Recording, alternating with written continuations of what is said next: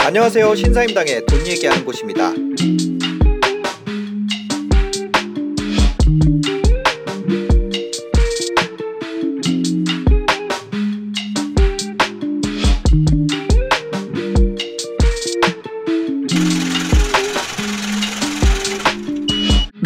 안녕하세요. 유튜버 신사임당입니다. 오늘 오늘도 이 외부로 외부로 연결했습니다. 어, 엄청난 기술 저희 부금 좀 줄여주세요. 뭐, 무, 무선 말고 원격으로. 네, 저희 저희 엄청난 기술로 지금 어, 김현준 대표님과 현지 자택에 지금 계신 김현준 대표님과 어, 연결 중입니다. 안녕하세요. 네, 안녕하십니까. 김현준입니다. 네, 저희 이 그 저희의 특수 기술 어, 원격 연결 기술 카카오 페이스톡으로 메타버스. 카카오톡 어 그거죠. 예, 이거 이런 어 어디 갔지? 이런 꾸미기 기능도 있죠. 어 이거 내가 나오네.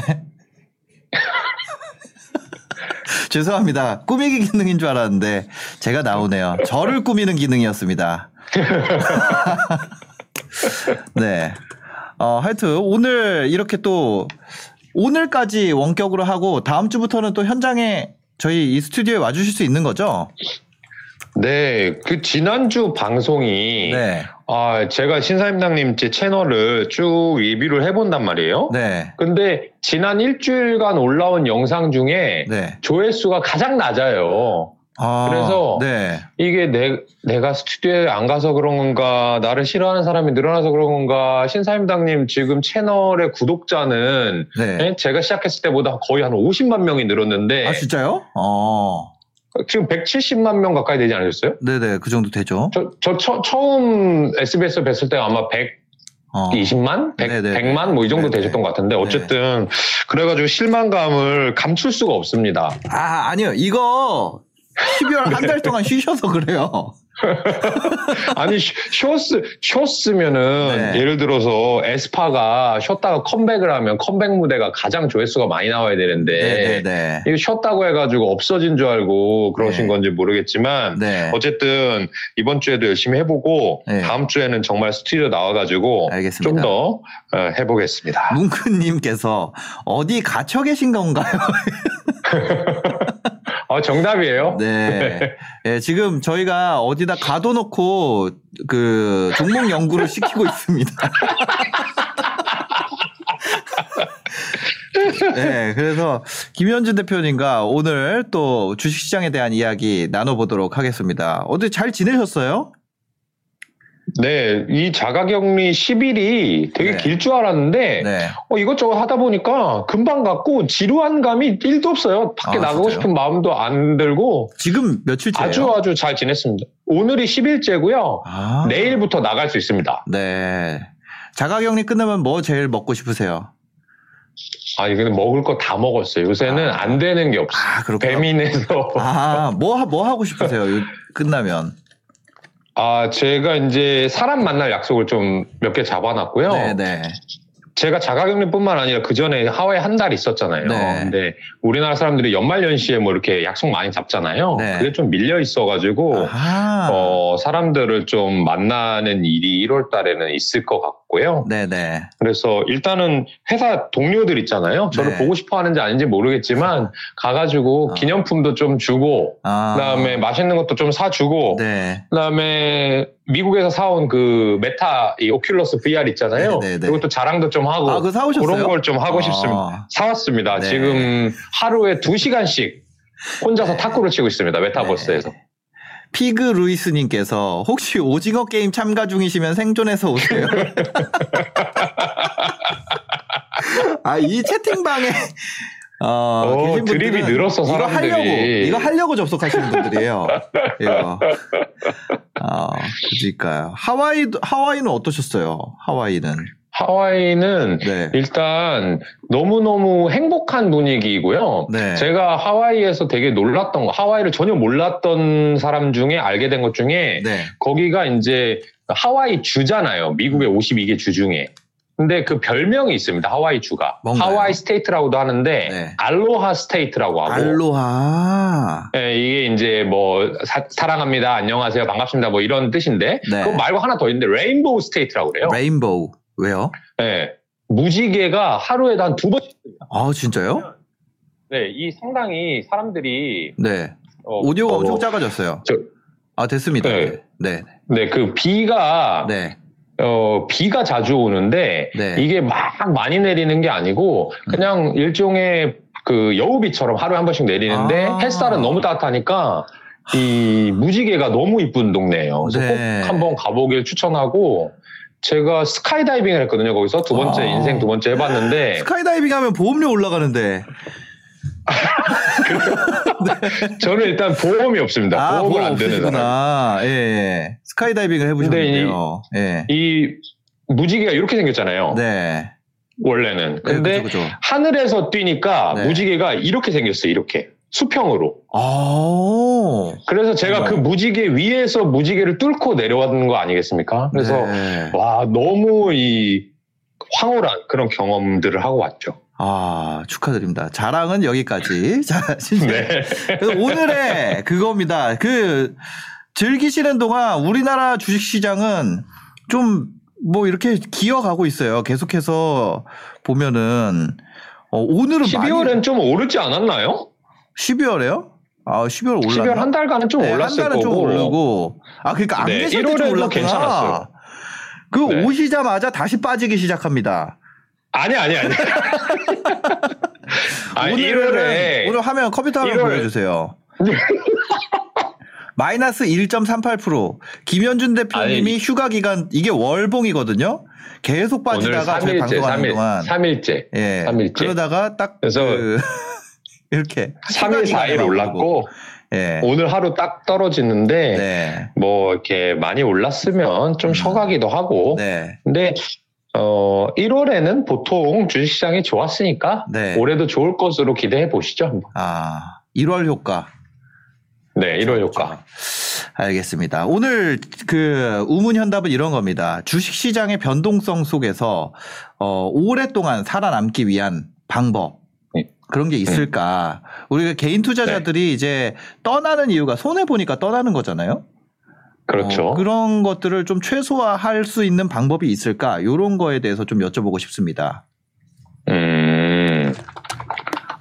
그러니까 이 제가 주식 시장을 오래 있어 봤는데 15년 가까이 지금 있는데 네, 여기에서 하다가 그만두는 사람들 있잖아요. 네, 그런 사람들은 이제 대부분 그러니까 좀 한다 한다 하는 사람 말고 일반 투자자분들은 말씀해 보셨 하셨듯이 아니 안 되니까 아 네. 주식은 안 되는 것 같아 부동산으로 비트코인으로 다시 돌아가야지 뭐 이런 분들인데 네. 그런 분들은 제가 뭐 어떻게 할 수가 없습니다. 음, 그런 분들은 부동산 공부하는 만큼 주식을 공부하고 그랬어야 되는 건데 그게 이제 안 되는 건 어쩔 수 없는 거고 네. 근데 그거 말고 공부를 열심히 했는데도 떠나가시는 어. 분들 네. 이런 분들은 대부분 비자발적이야 일반 투자자랑 반대 아 비자발적으로 떠나게 된다. 네 일반 투자자들은 에이씨 안해 하고 음. 그냥 다른 거 해야지 가니까 자기가 자발적으로 가는 거잖아요 네네. 주식장을 떠날 때 네. 근데 이렇게 주식의 맛을 본 사람 중에 떠나시는 분들은 음, 진짜 큰 손해를 봐가지고 네. 이- 복구할 수 없는 손해. 아. 보는 거죠. 그럴 때 이제 어쩔 수 없이 떠나가게 돼요. 이런 거 있잖아요. 김현준 대표님이 그동안 나와서 하셨던 얘기 중에 분산 투자 하지 마라. 집중 네, 투자해야 돈을 번다. 근데 큰 손해를 받아, 봐서 떠나는 것도 그렇게 집중 투자하기 때문에 네. 떠나는 거 아니에요? 근데 그렇죠. 맞아요. 근데 네. 그게 정도가 있어, 정도가. 정도가 집중 투자에도 네. 정도가 있다. 정도껏 네. 해라. 예. 네네네. 어. 그러니까, 어, 먼저는 분산보다 더 심한, 그러니까 집중 투자보다 더 심한 걸 하시는 분들이 많아요. 집중 빚을 내서. 하는 사람. 아, 집집 집 집중 투자. 더 그렇죠. 집중 내가 100원 있는데 네. 200원을 하면 어. 두 종목으로 나눴을 때도 100% 투자한 거나 마찬가지잖아요. 몰빵한 거나 마찬가지예요. 네네네. 그래서 대부분 빚내서 투자하시다가 망하시는 분들이 이제 어쩔 수 없이 비자발적으로 떠나게 되고요. 음. 그다음에 집중 투자 중에서도 네. 저희 회사 같은 경우는 한 종목을 네. 30% 이상 못 사요. 아, 그러니까 최대 그게 규- 세 종목 정도 사네요. 최소 최소. 그러니까 아 그러니까요. 맥스로 산다 그렇죠. 그래도 네네네. 30% 많이 30% 30%니까.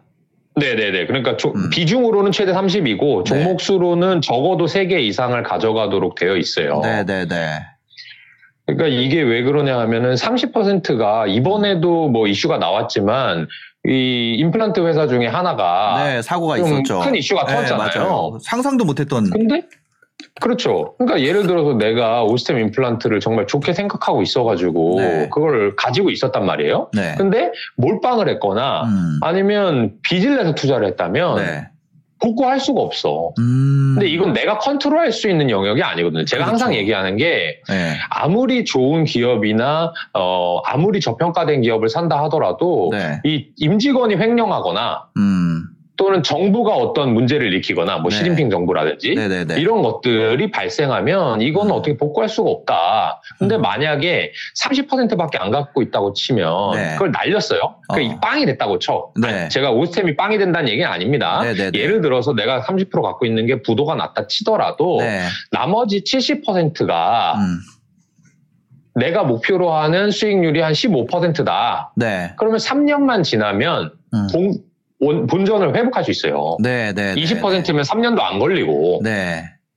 어. 그러니까 그 정도는 제가 기다릴 수 있다고 했잖아요. 3년 정도는 가지고 있어 쓰지 않을 돈을 투자하라고 그랬잖아요. 네 네. 그러면 맞아요. 만약에 30%가 부도가 났는데 음. 내가 이 돈을 가지고 3년 후에 뭐 결혼 자금으로 써야 돼. 그럼 3년 후에 다시 본전이 되니까 결혼을 할 수 있잖아요. 네. 물러나진 않았지만. 네. 네. 그러니까 이게 어, 제가 분산 투자하지 마라, 집중 투자해라라고 하는 게 음. 한두 종목에 몰빵해라라는 얘기가 절대 아니고 네. 저 같은 경우 지금 가지고 있는 종목이 총 다섯 개고 다섯 개. 네. 음. 다섯 개 중에 하나는 재미로 갖고 있는 거예요. 네. 그래서 실제로는 네 개예요. 비중이 의미 있게 있는 거는. 네. 그러니까 어, 저도 이 규칙을 어느 정도 뼈에 새기고 하고 있는 거죠. 부자가 아하. 되고 싶죠.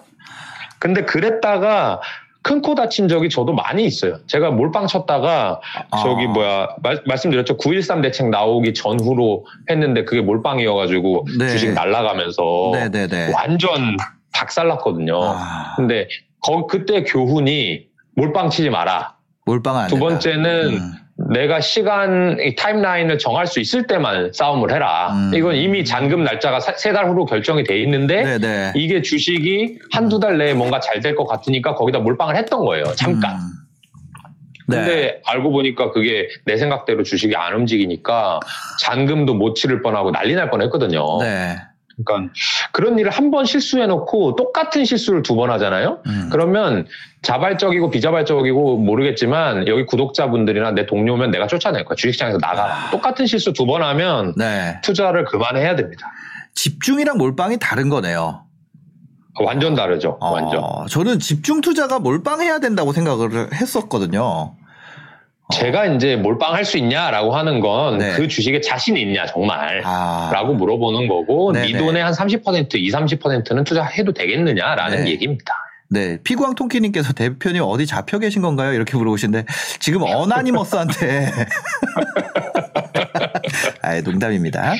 그 오스템 임플란트 같은 경우는 진짜 회사도 튼튼하고 성장 가능성도 있었고 이익도 턴어라운드를 하고 모든 방면에서 좋았으나 네. 이런 사건이 터지는 거는 진짜 상상도 못한 일이잖아요.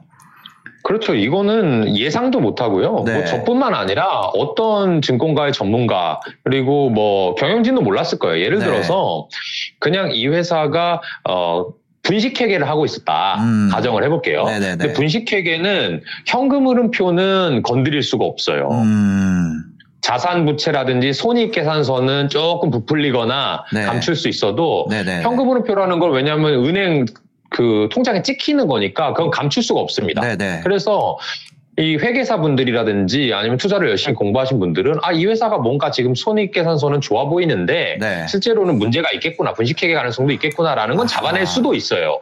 하지만 아, 이거 자체를 은행 잔고증명서 자체를 위조해가지고 네. 돈을 빼돌리는 건 네. 범죄이기 때문에 이거는 뭐 사실 그러니까 알 수가 없는 거고 음. 내가 오스템 임플란트의 이 임플란트 제품이 네. 아무리 좋은지 세계에서 얼마나 많이 팔리는지 공부를 했어도 음. 당장 그 벌어들인 돈을 다 훔쳐가는데 그거. 어떻게 하겠습니까? 그거는 누구의 잘못도 아니지만 막을 수가 없기 때문에 그래서 일정 수준의 최소한의 분산 투자가 필요하다라는 거죠. 상상도 못한 일이 일어날 수 있기 때문에. 어. 그렇죠. 항상 그럴 수 있어요. 예를 네. 들어서 어 뭐 코로나 19도 마찬가지죠. 그렇죠. 내가 뭐 그 당시에 여행 주식을 갖고 있었는데 음, 뭐 외국에 여행을 많이 갈 것 같다라는 아이디어로 여행 주식 샀어. 네. 근데 코로나 19가 터질지 모르잖아요. 그렇죠. 그다음에 뭐 저번에 이번에도 또 그 일도 있었는데 아, 안타까운 일이 왜 이렇게 많냐 연초에 네. 저기 귀뚜라미 보일러 거의 비상장사지만 예, 예. 충남 아산에 큰 불이 났어요. 아. 그래서 이 소방서의 대응 단계가 1, 2, 3단계로 나누어지는데 네. 3단계는 예전에 그 삼척 속초 고성 화재 사건 아시죠? 네, 네, 네. 산불. 고성 산불. 몇 달 동안 안 꺼지는 그죠, 그죠. 이 정도가 3단계고 아. 그 외에는 1단계 아니면 2단계란 말이에요. 네. 근데 여기 귀뚜라미가 2단계 불이 났었어요 며칠 전에. 네.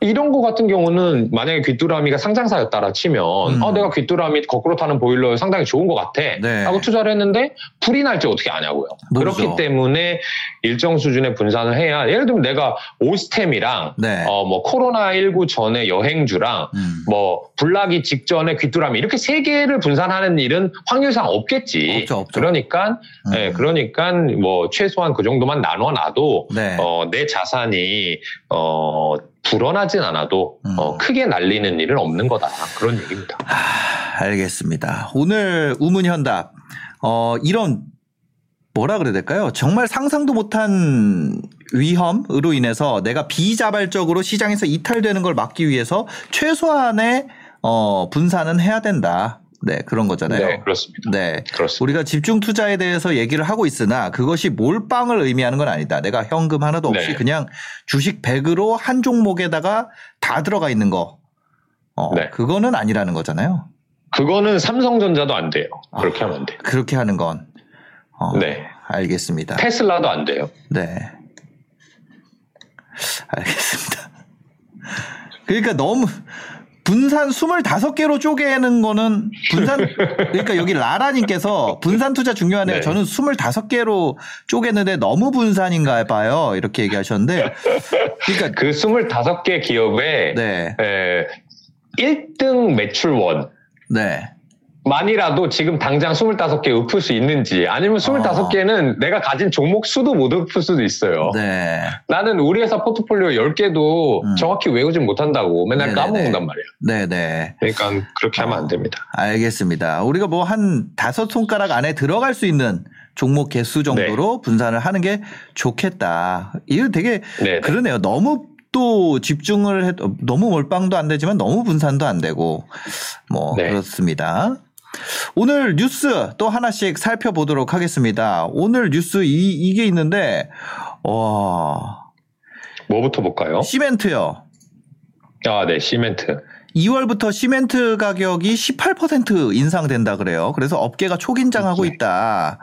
유연탄, 요소수 등 원자재 가격 인상분을 반영해서 쌍용, 한라 등 18% 가격 인상 단행을 했고 한일, 삼표, 성신양에도 연이어 인상 수순. 그래서 올해 올해 레미콘 협정가가 있었나 봐요. 그게 이제 무용지물이 될까 봐 걱정이 된다. 이런 건데, 어, 이런 거는 진짜 그, 뭐, 인플레이션 그 자체잖아요. 거, 그쵸. 시멘트가 그렇죠.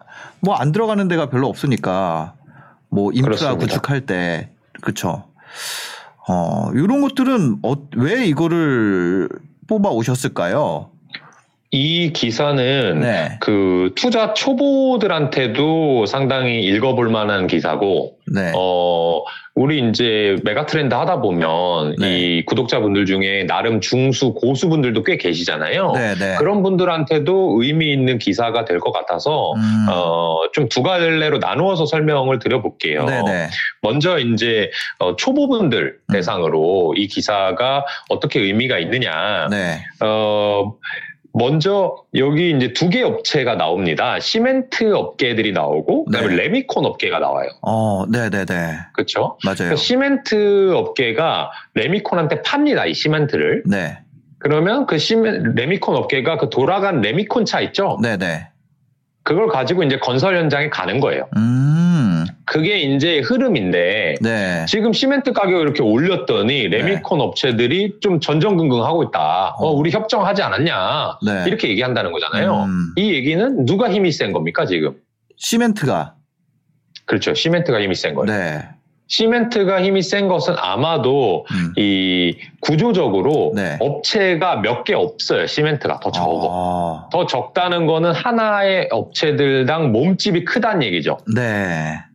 그러니까 레미콘 업체들은 사실은 제가 뭐 좀 폄하하는 건 아니지만 음. 중소형 업체들도 꽤 있고 네. 레미콘 차 몇 개만 있어도 사실은 영업을 할 수 있는 거잖아요. 네. 근데 시멘트라고 하는 거는 탄광에서 석탄도 가져와야 되고 음. 이거를 잘 태워가지고 에, 공장에서 큰 공장을 가지고 시멘트 만들어져요. 예전에 음. 성수대교 넘어가다 보면은 시멘트 공장 큰 거 있는 거 아시죠? 어, 네 네 네. 저는 그런 것처럼 이 돈이 상당히 진짜 많이 들어가는. 네네. 장치 산업이란 말이에요. 음, 그러니까 교섭력이 세다. 네. 그래서 뭔가 문제가 있을 때 지금 뭐 얘네들 얘기로는 석탄 가격이 올라서 네. 요소수 가격이 올라서 뭐 힘들다 음. 이렇게 얘기하잖아요. 네. 사실은 그것을 핑계로 올리는 거죠. 어, 근데 보세요. 그럼 시멘트 가격이 올랐어요. 그럼 레미콘 네. 업체가 받아왔어. 네. 그럼 레미콘 업체는 누구한테 판다고요? 이걸? 레미콘 업체는 어디다 팔아요? 건설 업체한테 건설 팔죠, 사실. 업체에다가. 예, 예. 네. 근데 건설 업체는 더 크죠. 어, 그쵸. 그렇죠. 대우건설, 뭐 네. 대림건설, 네. 현대건설 이런 애들한테 아 우리 저기 시멘트 가격 올랐으니까 이것 좀 올려줘 하면 말이 먹힐까요? 안 먹힐까요? 안 먹히겠죠.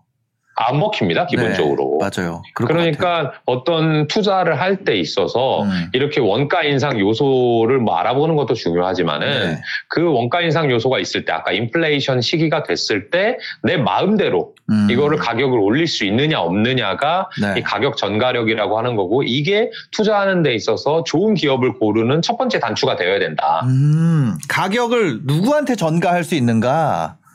네.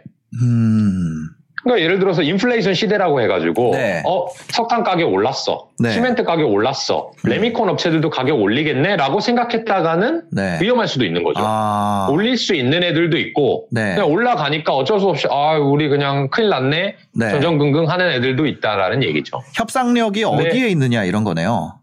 그렇죠. 근데 시멘트 업체들은 계속해서 이 어, 통합이 되고 있어요. consolidation이라고 하는데 네, 업체들끼리 자꾸 인수 합병을 해가지고 음. 업체 수를 줄이고 자꾸 몸집을 키우다 보니까 네. 계속해서 가격을 올릴 수 있는 그런 음. 좋은 위치에 가고 있다는 게 어, 제 평가이고요. 네. 다시 이제 맨 처음으로 돌아와가지고 음. 조금 고수분들한테는 어느 맥락을 보면 좋으냐. 네, 네. 이게 지금 화면에서 제가 드래그해서 보여드릴 수는 없으니까 네. 지금 PD님께서 화면으로 전환해 주신 네, 다음에 화면 제가. 말씀드리는 거 네. 한번 긁어줘 보세요.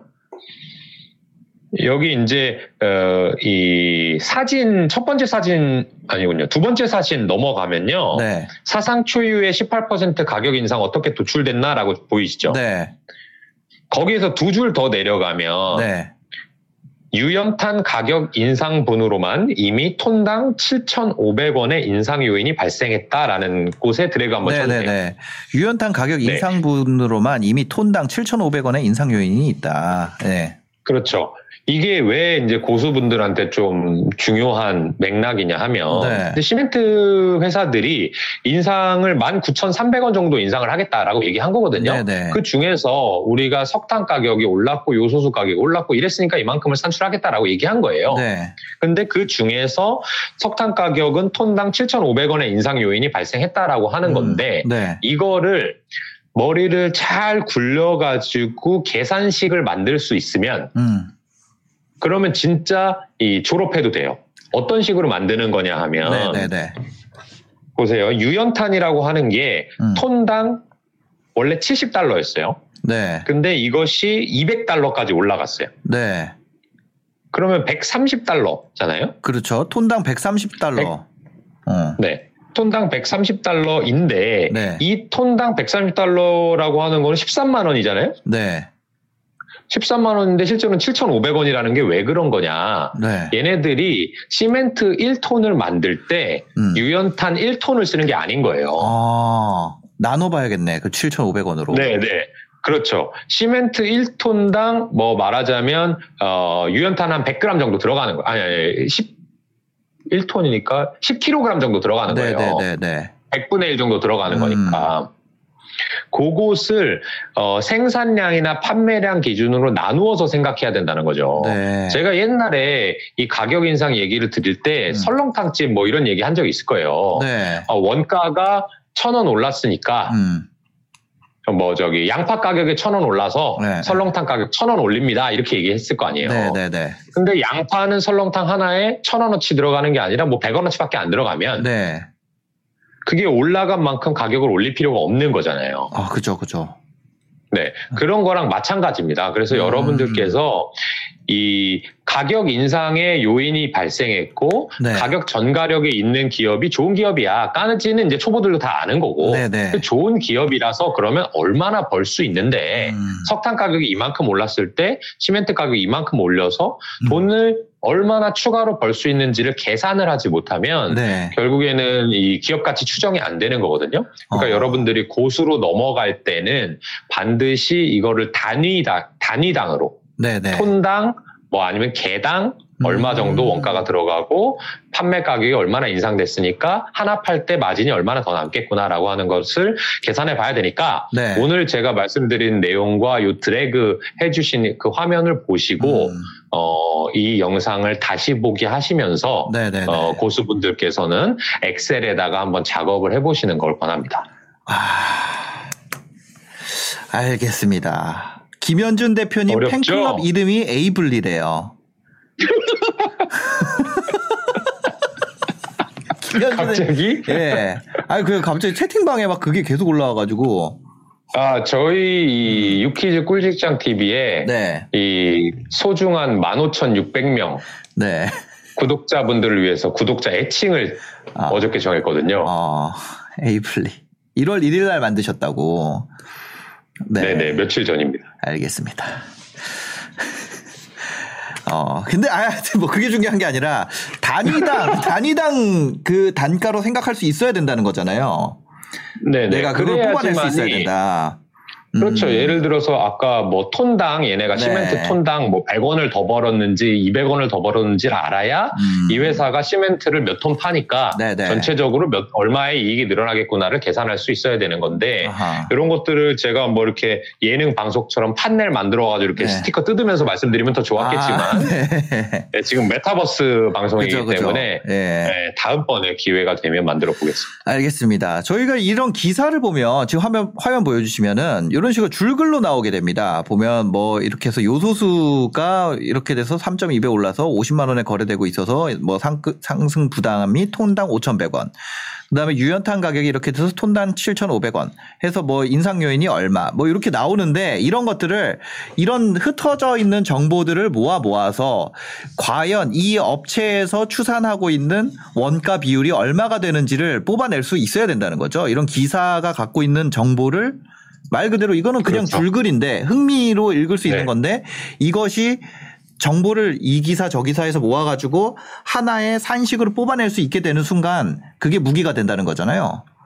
그렇죠. 그거를 숫자로 말한다라고 표현하는 거고요. 네. 그래서 이제 그걸 엑셀로 아주 간소하게 표현할 수 있는 사람들이 어, 어. 기업 가치를 계산할 수 있는 거죠. 네, 알겠습니다. 그거를 좀, 어, 아, 그니까, 이거를 그냥, 그냥 기사를 읽는 게 아니라 그렇게 해내는 건 진짜 중요한 요소인 것 같아요. 그게 이제 고수와, 어, 보통 투자자와 네네. 고수 투자자의 차이가 거기 있다는 거죠. 어, 네. 근데 이게 음. 어 아주 어려운 일은 아닌데 네. 제가 후배 대학생분들을 많이 가르쳐 봤잖아요. 네. 근데 여기를 넘느냐 마느냐가 심리적 장벽이 되게 크더라고요. 음, 근데 해본 친구들은 뭐라고 하냐면 네. 아 해보니까 정말 어려운 게 아니었구나라고 그래요. 음, 근데 직접 해보기 전까지는 네. 항상 맨날 뉴스만 보고 어 이거 좋은가 봐, 어 이거 나빠졌나 봐 음. 이런 식으로 이제 어감으로만 투자를 생각하니까 사실은 돈을 벌기가 어려웠던 거고 네네. 여러분들도 어, 굳게 한번 마음을 먹고 딱 한 번, 두번 정도만 해보면 네. 아 다른 사람들이랑은 완전히 차원이 다른 곳에 가서 투자를 할 수 있게 됩니다. 아, 알겠습니다. 어, 여러분들도 아마 지금 그 시청하시는 분들도 이런 식으로 투자에다가 활용을 해보시는 게 좋을 것 같아요. 내가 이제 생각하는 것들, 내가 어, 그냥 생각하는 것들이 실제로 어, 여기저기서 증거를 모을 수 있는데 그거를 어디에 엑셀에다 그 증거들을 모아가지고 하나의 증명된 숫자로 보여줄 수 있다면 그게 확실한 투자의 무기가 될 수 있을 것 같습니다. 그럴 시도를 안 해봤어요, 저는. 근데 여러분들은 해보시기 바랍니다. 네. 어, 다음 기사 한번 살펴볼게요. 메타가 만든 VR 앱, 지난 성탄절 최고 인기 앱으로 등극했다. 메타라는 게 페이스북 얘기를 하는 거죠. 네, 그렇죠. 페이스북이 메타로 바꿨으니까. 메타가 인수한 오큘러스에서 헤드셋을 판매한다. 오, 이거 디자인 엄청 좋아졌구나. 옛날에 이 오큘러스 리프트라는 거 프로토타입 막 나오고 이럴 때 되게 막 네. 이만한 거 거의 얼굴에다 얼굴만한 거 쓰고 있는 그런 거 있었는데 엄청 예뻐졌네요. 네. 예, 그게 어, 페이스북 이용자의 한 3%가 이용하고 있는데 요 기사를 보내주신 이유가 뭘까요? 이거 샀다고 어, 자랑을 하시려고 그런 건가?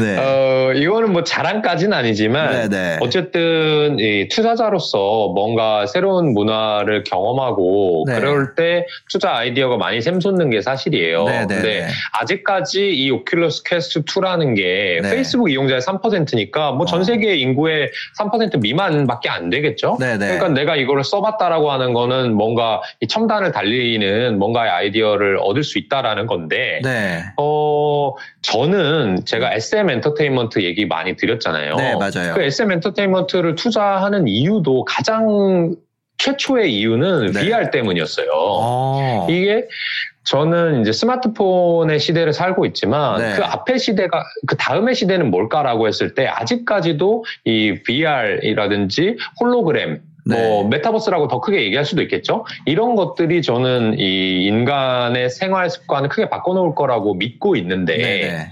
어, 그때 이제 SM을 투자했던 이유는 그런 VR이 생겼을 때 이 컨텐츠를 더 생동감 있게 구매할 음. 수 있고 그러니까 그 컨텐츠를 더 많이 구매하고 더 비싸게 구매할 것이다 라는 생각 때문에 투자했던 거거든요. 네 네. 근데 그때는 이제 생각만 그랬던 거고 실제로 뭐 이런 어, VR 기기를 좋은 걸 사본다든지 이래 본 적은 없어요. 네. 그냥 이렇게 핸드폰 넣어가지고 해는 것만 몇번 어, 해봤지. 네네네. 근데 이번에 이제 구매를 해서 써봤단 말이죠. 음. 그랬더니 이게 정말 어, 미래가 될 것 같아요. 어, 일단 진짜요? 말씀 어. 말씀하신 옛날 기계에 비해서 뭐 네. 가벼워지기도 하고 뭐 이뻐지기도 했겠지만 네. 어, 쓰고 있는데 부담이 되거나 음. 또는 어, 이용할 때 어지러움이 느껴지거나 네. 또는 뭔가 이 어, 불편하거나 답답하거나 이런 느낌이 거의 없고요. 음. 어, 뭔가 이거를 VR 기계를 쓰고 해도 네. 모든 일상생활을 할 수 있겠다라는 생각이 들면서 오. 그러면 앞으로 이 시대가 열리겠구나. 그랬을 때 어떤 시대가 열릴 것이냐. 네. 그 중에 가장 앞선 회사가 메타이기도 하고요. 네네. 이 제가 이 아는 선배에서도 말씀드렸는데 음. 이 저커버그가 네. 지금 이를 많이 갈고 있어요. 칼을 많이 갈고 있어요. 네네네.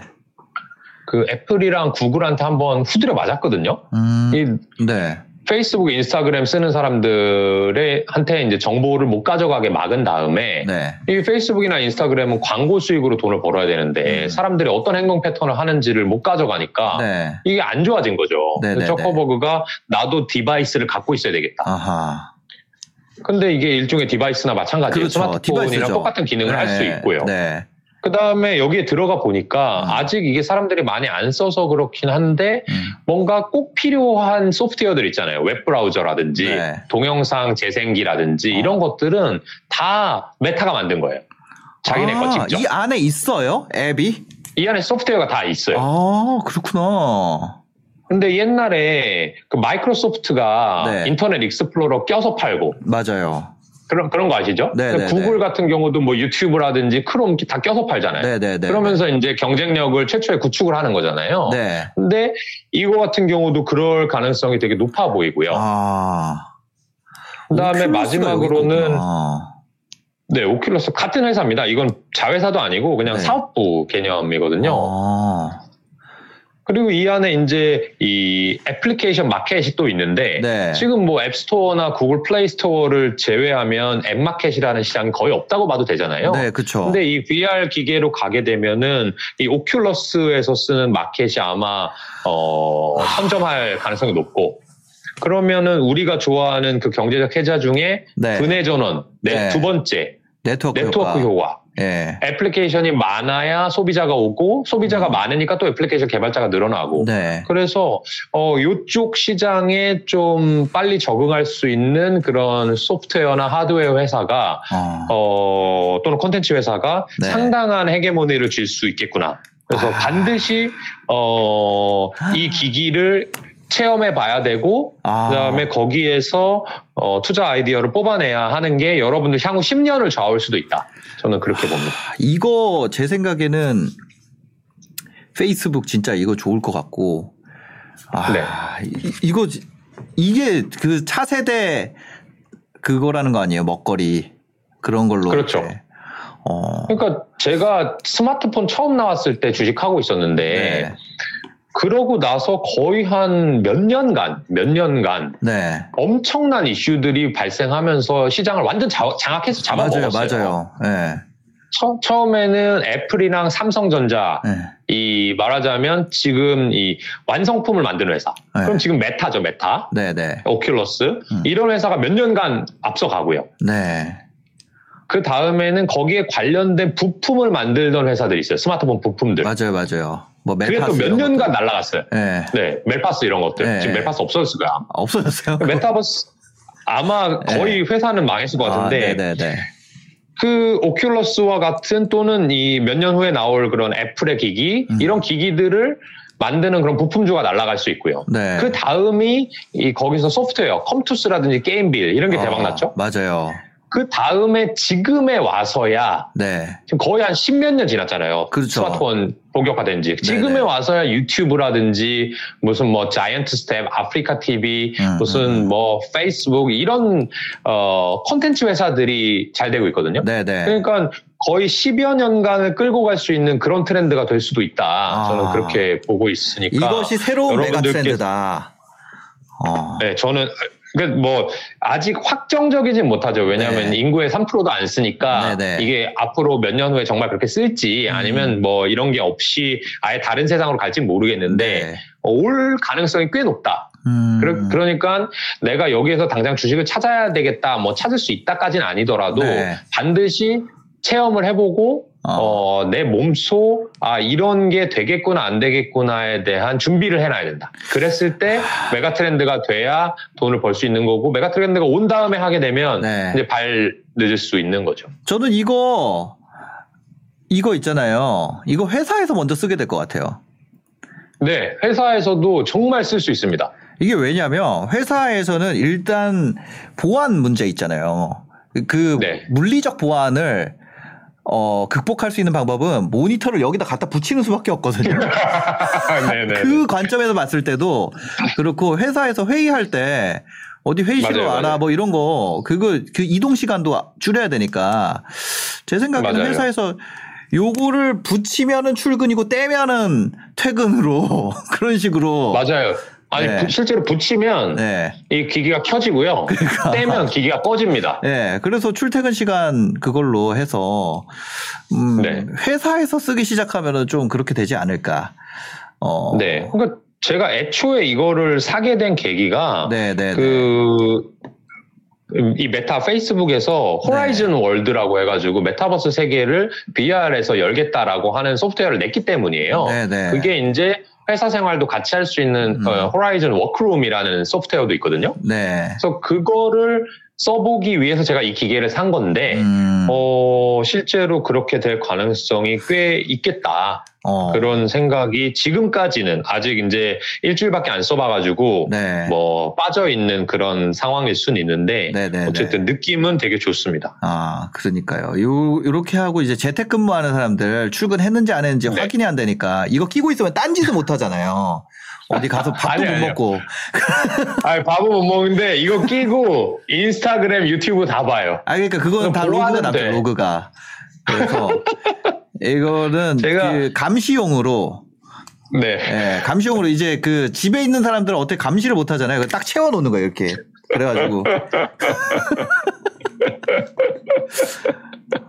아, 그 저기 뭐야. 네. 우리 신사임당 스튜디오에 있는 이 아, PD분들 아니, 아니, 제가. 그렇게 하겠다는 게 아니라.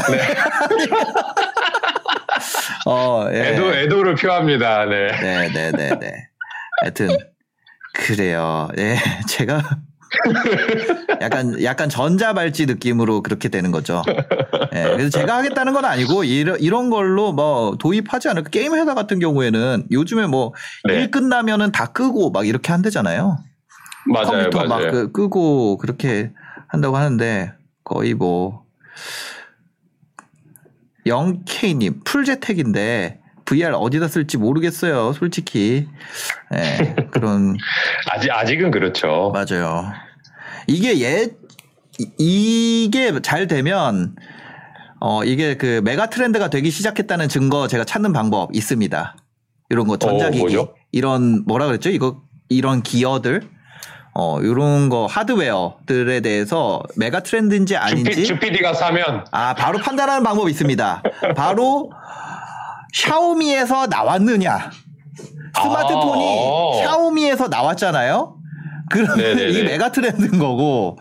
그 다음에 이제 오. 뭐그 공기청정기 샤오미에서 나오고 이제 VR 기기도 샤오미에서 나오면 샤오미에서 예, 페이스북 앱미다쓸 수 VR이라고 있는데. 나왔습니다. 아 진짜요? 아 이거 네, 메가 트렌드네. 메가 트렌드네. 구글에다가 샤, 네. 오미 VR 치면은 바로 아. 홈페이지가 뜨네요. 샤오미가 메가 트렌드 만들거든요. 낮은 노동력으로, 아, 낮은 그렇죠, 그 인건비로 그렇죠. 싸게. 메가, 트렌드 만들거든요. 예, 그래가지고. 아, 근데 샤오미 건 아직 네. 핸드폰을 넣는 기, 기 아, 방식이라서 예. 아, 조금 떨어질 것 같습니다. 네. 하여튼, 뭐, 그렇습니다. 이거, 이거는 근데 그렇게 될 것 같아요. 이거, 가상 현실 이거 쓸 것 같은데. 예. 모르겠습니다. 뭐, 저도, 저는 잘 몰라요. 어쨌거나 김현준 대표님 의견이었습니다. 네, 다음. 네, 내용 그렇습니다. 넘어가 보도록 하겠습니다. 다음 내용은 어 이렇게 어 당황하지 않고 한국어로 바꿔보도록 하겠습니다. 아, 제가, 한국- 제가 한국어로 이미 네. 드렸습니다. 뉴욕 닉스와 레인저스 일부를 소유하고 싶은, 싶으신가요? 방법은 다음과 같습니다. 네, 베런의 100주년 선정, 주식 선정 역사에서 일부 대담한 요청이 포함되고 있으므로 뭐 어쩌고 그래서 뉴욕 닉스와 뉴욕 레인저스를 소유하고 있는 메디어, 스- 메디슨 스퀘어 가든 스포츠, ticker는 MSGS를 살펴보고 있습니다. 요거는 이제 돈 내고 봐야 되는 것 같은데, 요런 내용들이 포함되어 있다는 거예요. 네네. 네, 앤드루 베리가 10월 목표 주가를 이런 식으로 해서 지금 스포츠에 대한 얘기를 다루고 있는 것 같아요. 베런스라는 그렇습니다. 이게 잡지인가요? 베런스는? 네네. 미국 잡지고요. 네, 그 저한테 뭐 그 신문 뭐 보냐 네, 이렇게 물어보시는 분 되게 많아요. 아, 근데 저는 네네네. 신문은 네이버랑 다음으로만 보고요. 네, 그다음에 외국 잡지를 이제 베런스라는 거 하고 네, 월스트리트 저널 이렇게 두 개를 유료 구독을 하고 있는데 네. 이게 별로 안 비쌉니다. 별로 안? 비싸서 어 한 뭐 만 원 한 달에 오, 의외네요. 네. 어, 되게 쌉니다. 되게 싸고 네, 어, 최초 구독자들 같은 경우에는 한 달에 뭐 천 원 이 정도로 해서 한 뭐 6개월간 볼 수 있어요. 네, 그러니까 꼭 한번 이 영어에 아주 큰 거부감이 없으시면 네, 어, 보시면 좋을 것 같고 실제로 뭐 요새는 구글 번역기 잘 돼 있기 때문에 네. 전혀 어려움이 없고요. 네, 이 베런스 같은 경우는 기업 얘기가 되게 많아요. 종목 얘기가 되게 많이 나와요. 아 종목 얘기. 그러니까 네, 월스트리트 저널 같은 경우에는 큰 얘기, 무슨 거시경제 얘기 이렇게 나오고 네, 베런스 얘기- 베런스는 이제 종목 얘기가 나오니까 음. 취향껏 이제 골라서 구독을 하시면 되겠는데 네, 네. 어쨌든 이 워런 버핏이 제일 많이 읽는 잡지가 베런스라고 했습니다. 그래서 저도 구독을 한 거고요. 아, 네. 워렌 버핏이 많이 뭐- 읽으면은 킹정이죠. 그거는. 네, 그렇죠. 네. 그렇죠. 그러니까 그, 그 사람이 읽는데 우리가 그만큼도 안 읽고 주식을 잘하려고 한다? 네. 최소한 그 사람보다 열심히 해야 될 거 아니에요. 그쵸, 그쵸. 그래서 이제 베런스를 읽는데 음. 이 본론으로 넘어가 보면은 네. 이 메디슨 스퀘어 가든 스포츠가 네. 어, 뉴욕 닉스라고 NBA 구단하고요. 네. 그다음에 뉴욕 레인저스라고 하는 이 하키, 아이스하키 아. 구단 이렇게 두 가지를 가지고 있는 회사인가 봐요. 네, 네, 네. 근데 뭐 당연히 잘 아시겠지만 작년 재작년 우리 프로스포츠 얼마나 힘들었습니까 전반적으로 그쵸, 그쵸, 그쵸. 돈도 벌기 어렵고 네. 그리고 최근에 또 오미크론 뭐 변이 나왔다고 해가지고 또 우려가 있고 이랬잖아요. 음. 그래서 이 회사가 뭐 작년에 그렇게 주가도 안 좋았나 봐요. 네. 주식시장이 나쁘지 않았음에도 불구하고 네, 네, 네, 네. 우리 일단 주가가 너무 많이 오른 것보다는 좀 덜 오른 거를 기본적으로 선호를 하니까 네. 근데 이제 어느 정도냐 이 회사의 가치가라고 네. 이제 포브스라고 또 이제 그 기업 얘기 종목 얘기 말고 기업 얘기를 주로 하는 잡지에 보면은 네. 이 MSG 스포츠의 가치를 음. 이렇게 측정했대요. 뉴욕 닉스는 한 7조 원 정도 되고 네.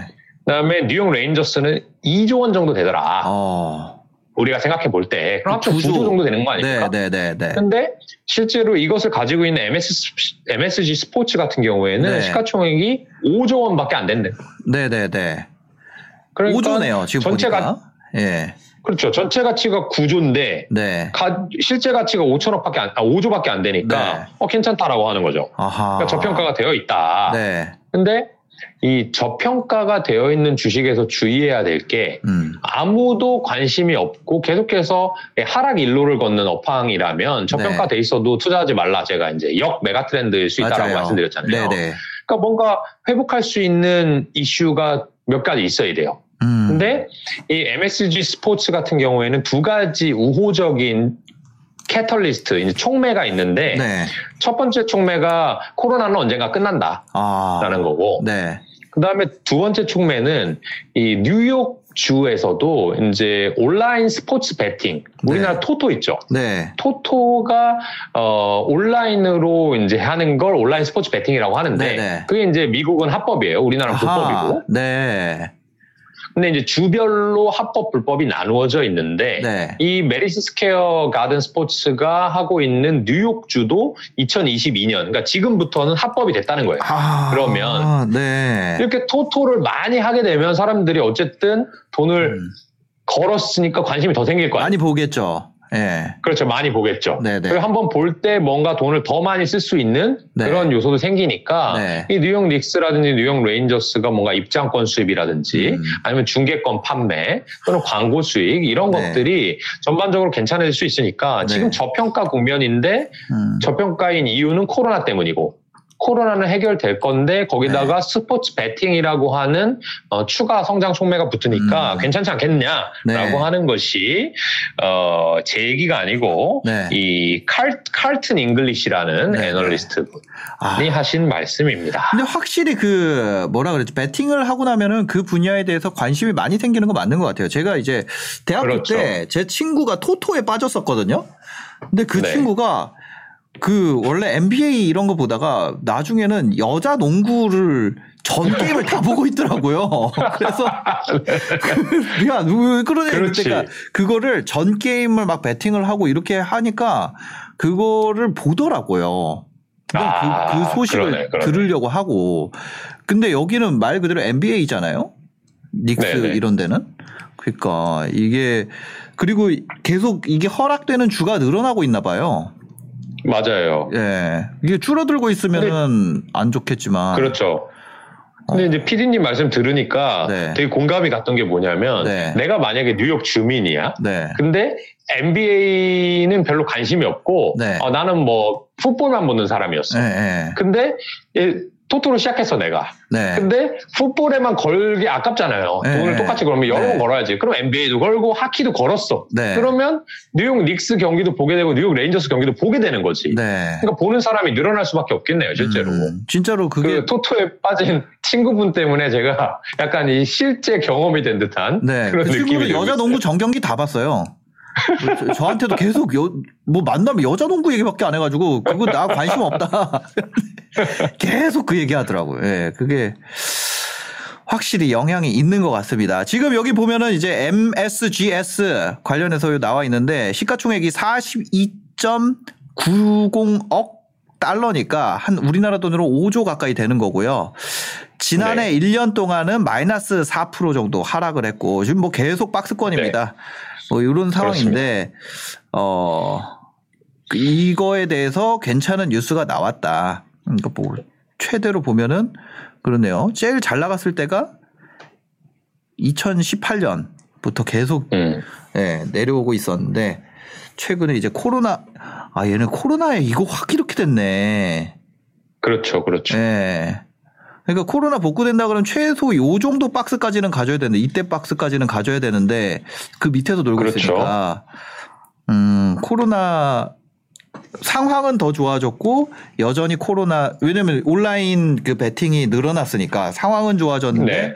코로나는 여전히 있으니까 이게 제거되고 나면 최소 과거 수준만큼은 가야 되니까 그, 그럴 것 같습니다. 예, 그런 부분에서 한번 생각해 볼 수 있지 않을까 라고 했는데 토탈 식스님께서 닉스가 10년간 똥망팀이어서 이것도 좋은 거죠. 아, 그렇죠? 네네네. 1등만 하던 팀이면 떨어질 날밖에 안 남았는데 네. 똥망 팀이니까 뭐 좀 올라갈 일도 있- 있는 것 같아요. 아, 그러니까요. KT도 우승했더라고요. 저그 야구 우리나라 야구에 KT는 맞아요, 맞아요.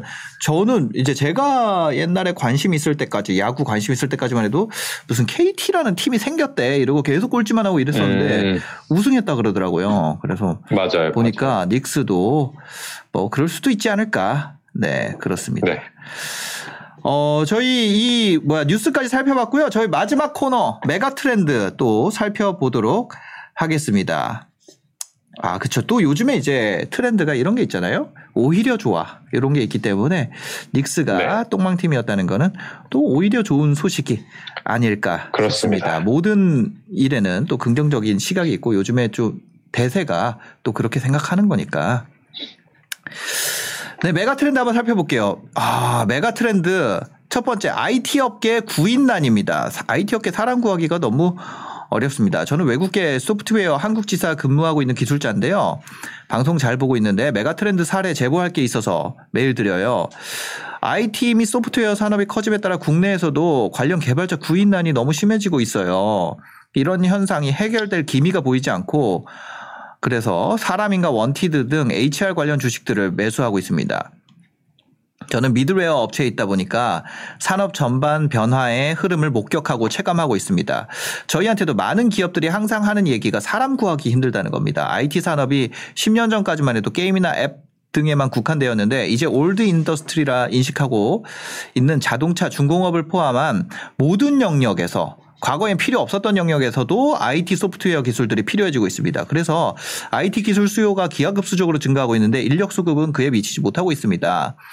국내 게임 산업 역시 다섯 배 이상 성장해 왔고 그에 비해 인력 양성은 그 성장을 못 따라가고 있고 국내 인구는 계속 줄어들고 있습니다. 채용이 힘들어지고 개발자 몸값은 계속 높아지고 제가 경력이 20년이 안 되는데 20년 전만 해도 게임 개발은 돈을 못 버는 직업이었는데 이제 고액 연봉 직군이 됐습니다. 저 역시 억대 연봉을 받고 있고요. 전 세계적으로 보면 VR, AR, 메타버스 산업이 폭발적으로 성장할 것으로 전망되는데 그에 맞춰서 어, 인력도 늘어나야 할 텐데 인력 양성은 산업 성장 속도를 절대 따라가지 못할 겁니다. 신사임당 구독 200만 기원합니다. 마지막 이건 뭐지? 네, 그렇습니다. 사람 구하기가 너무 어렵다. 이거는 그러니까 제가 얼마 전에 그 모 대학 교수님을 만났거든요. 저희 그 초대를 드려가지고 얘기를 한번 들었었는데 그 대학에 기업체에서 문의가 계속 온대요. 이거 졸업하면은 어 아니면 뭐 이런 분야의 학생을 추천해 줄 만한 사람 없는지 그게 너무 많이 와가지고 지금 거기다가 또 좋은 학교에 IT 기술을 갖고 있는 친구들이 취업을 안 하고 창업을 해버리니까 그런 아. 이탈도 있고 그래서 아예 이 구인난이라는 게 계속 고착화되고 있다고 하더라고요. 또 어디에서는 일자리를 못 구하는 사람들이 많은 반면에 또 이쪽 IT 네. 쪽은 엄청나게 말 그대로 뭐 지금 건물에도 IT가 들어간다고 하니까 뭐 건설, 자동차, 중공업 뭐 따질 거 없이 IT 소프트웨어 기술자들을 뽑고 있다고 하더라고요. 하, 이런 것들이 메가 트렌드 것 같아요. 이거는. 그렇지 그런? 것 같습니다. 뭐 네. 이미 지금 뭐 몇 년간 우리가 경험해 왔고 네. 어, IT 개발자가 아닌 사람들도 네이버 뉴스만 봐도 네. 뭐 판교에서 억대 연봉이 뭐 속출하네 뭐 전에 듣잖아요. 네. 그러니까 당연한 메가 트렌드라고 보고요. 네. 어, 말씀하신 여기 사람인이나 원티드 같은 경우도 음. 전반적으로 그게 괜찮은 비즈니스가 되고 있는 거죠, 사실은. 네, 네, 네. 사람 사람을 뽑기가 어려워지면 음. 이런 곳에 광고를 많이 내는 수밖에 없거든요. 네. 만약에 사람을 뽑기가 쉬우면 음. 기업들이 그냥 이런 데 광고 돈 안 쓰고 가만히 있으면 막 삼성전자 공채 줄 서면 네. 돈 쓸 필요가 없잖아요. 그렇죠, 그렇죠. 근데 지금은 사람 뽑기 어려워지다 보니까 음. 이런 구인구직 플랫폼들이 약간 갑질을 하게 되는 그런 모습이 보이고 있고요. 네, 네. 제가 저번에도 말씀드렸는지 모르겠지만 이 일본도 그런 적이 있어요. 한 20년 전인데요. 네. 우리나라와 그렇게 비슷한 상황을 이- 이미 10년 전, 20년 전에 맞이를 했어요. 네. 그래서 일본 같은 경우는 사람 뽑기가 너무 어려워지고 음. 그 프리타라고 하잖아요. 아르바이트만 하는 사람들이 너무 많이 늘어나고 네, 하니까 네, 이 정직원을 뽑을 수가 없어서 아. 그런 데 돈을 계속 많이 쓰고 우리나라 같은 이 사람인이나 원티드, 잡코리아 이런 회사들이 일본에도 있는데 음. 그들은 수수료를 몇 배 더 받아요. 우리나라보다. 아, 근데 네. 우리나라는 지금까지 사실은 취업난이었잖아요. 몇 년 전까지 맞아요. 취업하기 힘들다 힘들다 그랬잖아요. 네, 네. 근데 조금씩 바뀌어가고 있어요, 지금. 어, 그러니까 저는 이, 시, 이 트렌드가 되게 오래 간다라고 가정하고 있고, 네. 그게 지금 초입일 수 있다. 어. 지금은 무슨 IT 개발자만 뭐 돈을 많이 받는데, 네. 전반적으로 좀 확대될 수 있을 거라고 보고요. 네, 네. 그래서 그 우리나라에는 그런 회사가 없는데 외국에 IT 인력을 아웃소싱하는 비즈니스가 되게 많습니다. 아웃소싱 특히 인도 같은데. 네, 네. 아, 네. 네. 음. 그래서 거기에 이제 미국 사람 같은 회- 미국 회사가 이렇게 주문을 줘요. 네. 우리 이런 소프트웨어, 이런 홈페이지, 이런 앱을 만들 건데 니네가 좀 만들어줘. 어. 왜냐하면 샌프란시스코에 채용하면 뭐 2, 3억씩 줘야 되니까. 네, 네. 근데 이제 인도에다 아웃소싱을 주면 뭐 10분의 1 가격에 해주니까 어. 그 아웃소싱 회사들이 엄청난 호황을 겪고 있다고 해요. 아, 진짜 그런 것 같아요. 예. 저도 이번에 저번에 한번 얘기했던 것 같은데, 주- 뭐 홈페이지 만드는데 그 인도에서 만들어주면은 되게 싸다고 그런 제안을 받았었어요. 그러니까요. 저도. 근데 이제 네. 그 이런 거는 있을 것 같아요. 이제 뭐 보안이나 이런 측면에서 내가 외부에다가 아웃소싱을 줄 수 없는 것들 같은 경우에는 뭐 이렇게 하겠지만 이거는 국경이 없잖아요. 언어도 다 똑같은 그렇죠. 그런 걸로 하니까. 그렇죠. 예, 네. 그 분명히 원래 채용에는 이런 뭐라 그래야 될까 지역적인 한계 이런 게 있는데 이, 이 부분은 지역적인 한계가 없으니까 확실히 영향이 있을 것 같습니다. 우리나라에도 그런 아웃소싱을 하는 회사가 있나요?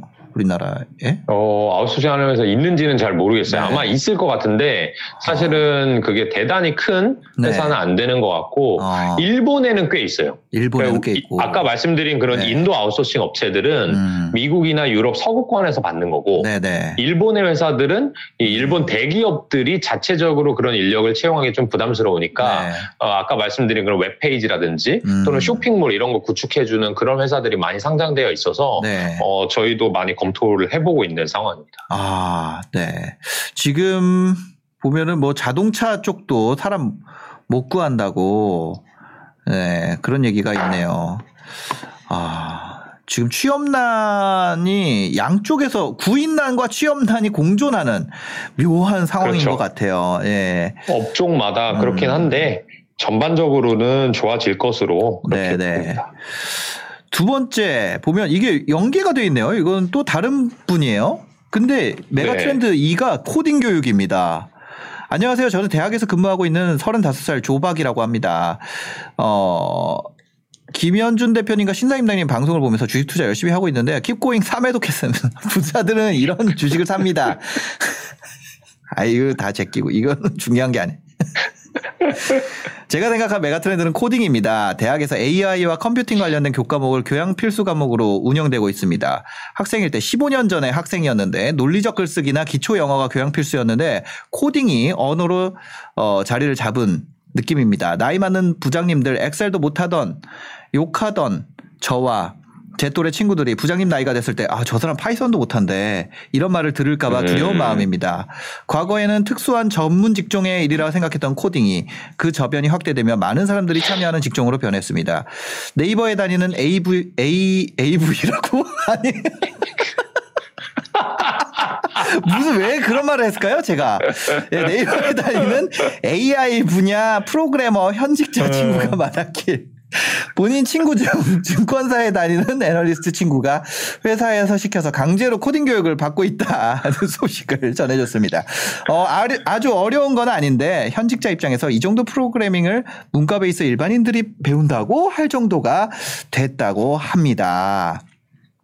그래서 요런 기업은 두 개인데 어, 성인 대상 교육 교육 코딩 교육 업체인 멀티캠퍼스. 멀티캠퍼스는 삼성의 계열사입니다. 코딩 교육 및 온라인 교육을 업으로 하고 있어요. 시총 2,700억대 회사고 올해 순이익을 200억 정도로 예측하고 있는 회사입니다.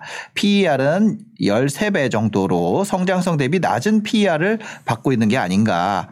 매출 비중으로는 코딩 교육 등 이러, 이러닝 교육이 80%, 오픽 시업 시험 등으로 버는 금액과 지식 컨텐츠 제공이 20%. 대학생이라면 들어보았을 삼성 소프트웨어 아카데미 위탁 사업을 수주 운영하고 있습니다. 어, 처제의 남친의 동생. 남이죠?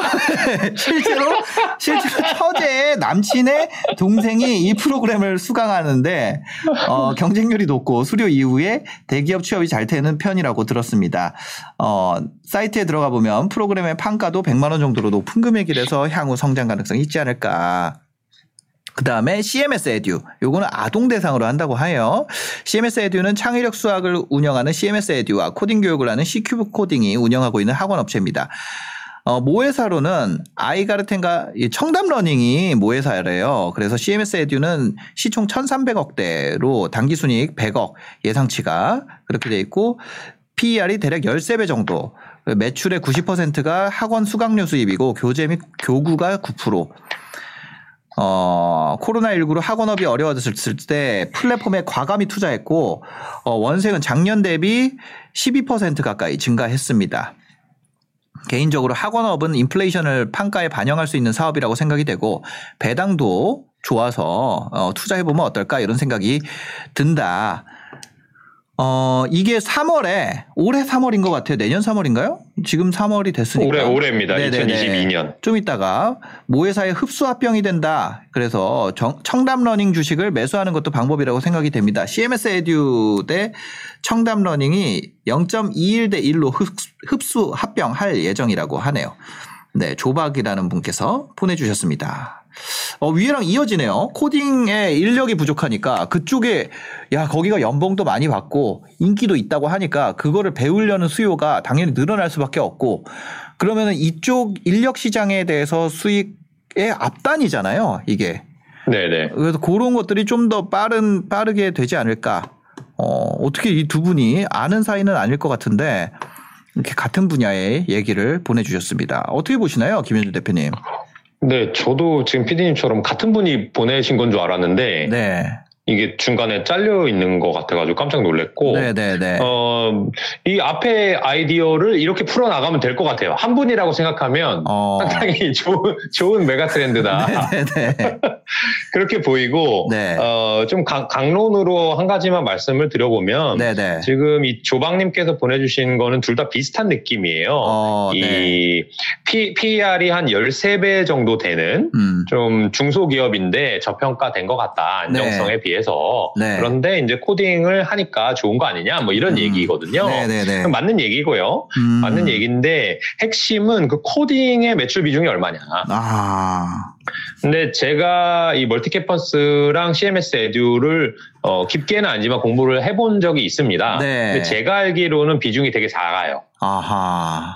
이 멀티캠퍼스 네. 같은 경우에는 기업 교육, 그 음. 삼성전자라든지 무슨 LG화학 이런 대기업의 전체 교육을 수주해서 하는 일이기 때문에 네. 어, 매출이 상당히 크고 음. 거기에서 코딩이 차지하는 비중이 좀 작은 걸로 알고 있고 네, 네, 네. CMS 에듀 같은 경우는 실제로 이 수학학원 비중이 음. 되게 크고 네. 아직 코딩 비중이 낮은데 만약에 또 이 청담 러닝이랑 합병까지 한다 그러면 네. 영어가 제일 클 거고 아하. 그다음에 수학 네. 그다음에 코딩 이렇게 될 어, 거니까 네. 아, 좀 비중이 작은 게 아쉽지 않은가 음. 뭐 안 좋다는 건 아니고 네. 그래서 어, 아주 쉽게 어, 그냥 코딩을 하는데 싸니까 무조건 사자까지는 아니고.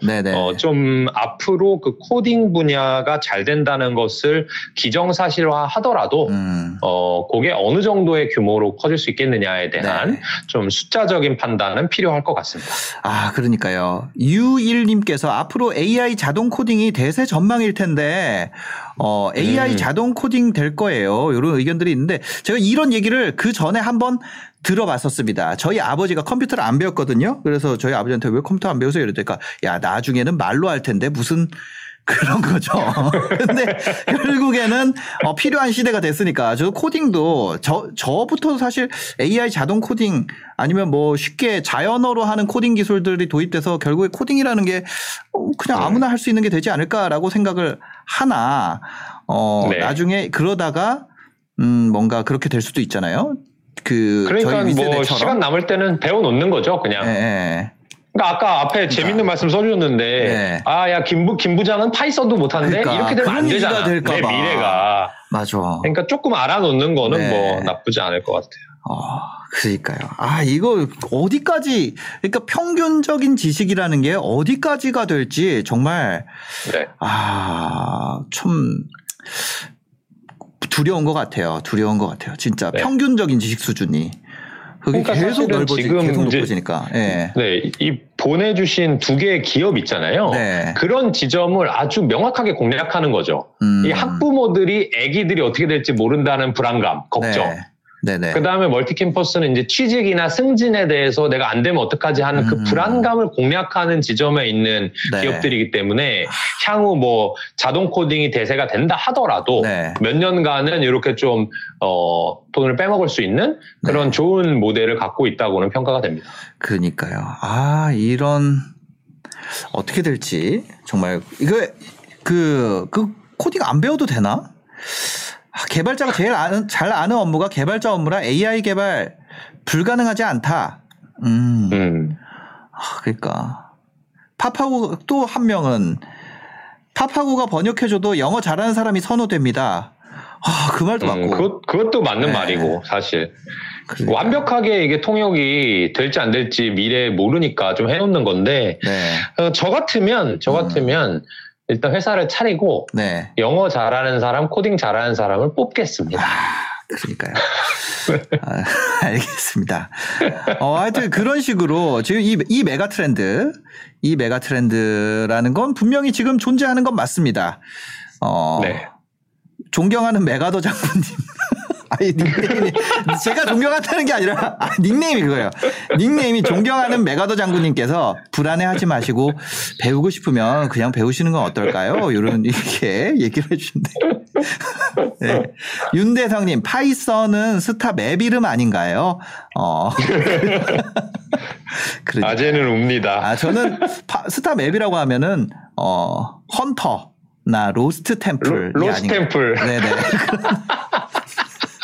죄송해요. 네, 넘어가도록 하겠습니다. 아, 뭐 중요한 거- 스타를 모르시는 분들도 많을 것 같아요, 네, 사실. 그러니까요. 뭐 중요한 거는 아닙니다. 네. 오늘 메가 트렌드까지 살펴봤는데 어, 여러분들이 생각하는 메가 트렌드가 있으면 이쪽으로 보내주세요. 이, 보내주시기만 하면 저희가 이거를 드릴게요. 이거를 뽑아서 드리려고 했는데 어, 이게 뭐 이모티콘이 얼마 안 하거든요. 뭐 천 얼마 이렇게 하기 때문에 어, 메가 트렌드 보내주신 분들에게는 저희가 전부 다 지금 이 출시가 어 10, 1월 10 며칠 요렇게 좀 정해졌어요. 그래서 저희가 카카오에 어 여기에 있나? 어 잠시만요. 어, 아, 여기 있네요. 한번 화면 보여주세요. 네, 요게 이제 출시 예정인데 1월 20일 날에 출시가 된다고 합니다. 1월 20일 정도에. 그 출시되면은 저희 메가트렌드 여기 이쪽에 보시면은 그 신사태스크 골뱅이 gmail.com 있죠? 이쪽으로 여러분들이 생각하는 메가 트렌드 보내주시면 보내주신 분들에게는 전부 다이 아, 뭐, 필요할지요. 이거 준다 그래서 안 보내는 수도 있는데, 어, 만약에 필요 없으면, 임당 티콘 필요 없음이라고 제목에 써서 보내주시면 그분 빼고, 다른 분들은 이거 보내드릴게요. 이거, 이거 출시되면은, 그 다음에 이거 뭐냐면, 어. 그 외에도 이제 카카오뷰에서 신사, 아, 이거는 이제 이벤트 끝났나 보다. 이거는. 네, 죄송합니다. 네, 요거 이제 메가 트렌드 보내주시면 요거 이모티콘 보내드리도록 하겠습니다. 사서 쓰셔도 됩니다. 네. 그거, 어, 이렇게 뭐 크게 비싸지는 않고요. 그냥 이모티콘이래 가지고. 그, 뭐 보내주시면은 그런 거는 또 서로 나- 뭐 이벤트 하나라도 얽혀 있으면 좋잖아요. 그래서 그냥, 그럼요, 그럼요. 네. 또 섭섭하니까 그냥 하면은. 예, 그래서 이게 지금 여기에 있는 거, 그, 뭐야, 이 여섯 가지 표정만 있는 게 아니고요. 저희가 스물, 스물 몇 종의 표정을 만들어가지고, 어, 하고 있으니까요. 네. 알겠습니다. 저희, 어, 메가 트렌드 있으신 분.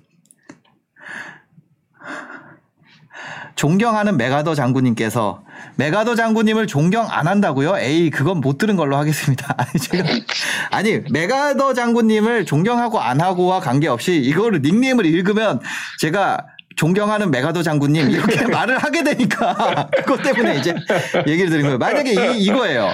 어 엉균의 엄마라는 닉네임을 하시면 제가 어쩔 수 없이 우리 엄마라고 해야 되잖아요. 그런 것처럼 네 그 그런 그런 의미에서 얘기를 드린 겁니다. 없는 메가 트렌드도 만들어서 보내주시면은 감사하겠습니다. 이 서정님께서 없는 메가 트렌드도 만들어서 보낼게요. 이렇게 하셔가지고. 네. 닉네임, 존경하는 신사임당님으로 닉네임 바꿔야겠다. 이, 그런 거 하지 마세요. 네 네. 여튼. 오늘 방송은 여기서 마무리하도록 하겠습니다. 분위기가 점점 이상해지는 것 같아서. 네네네. 그 보내, 메가 트렌드 보내시는 주소는 여기 지금 김현준 대표님 머리 위에 신사테스크 골뱅이 gmail.com으로 나와 있고요. 이쪽으로 보내주시면 되고 필요 없는 경우는 그 이모티콘 필요 없으면 이렇게 보내주시면 그분 빼고 보내도록 하겠습니다. 네, 카카오톡 이모티콘이고요. 오늘 방송 또 시청해 주셔서 감사하고 어, 다음 주에는 또 스튜디오 오시는 거죠? 다음 주에는. 네, 스튜디오에서 뵙도록 하겠습니다. 알겠습니다. 저희 오늘 방송은 여기서 마무리하고요. 다음 주에 또 매주 화요일 낮 12시에 찾아오도록 하겠습니다. 네, 방송 수요일입니다, 수요일. 아, 죄송.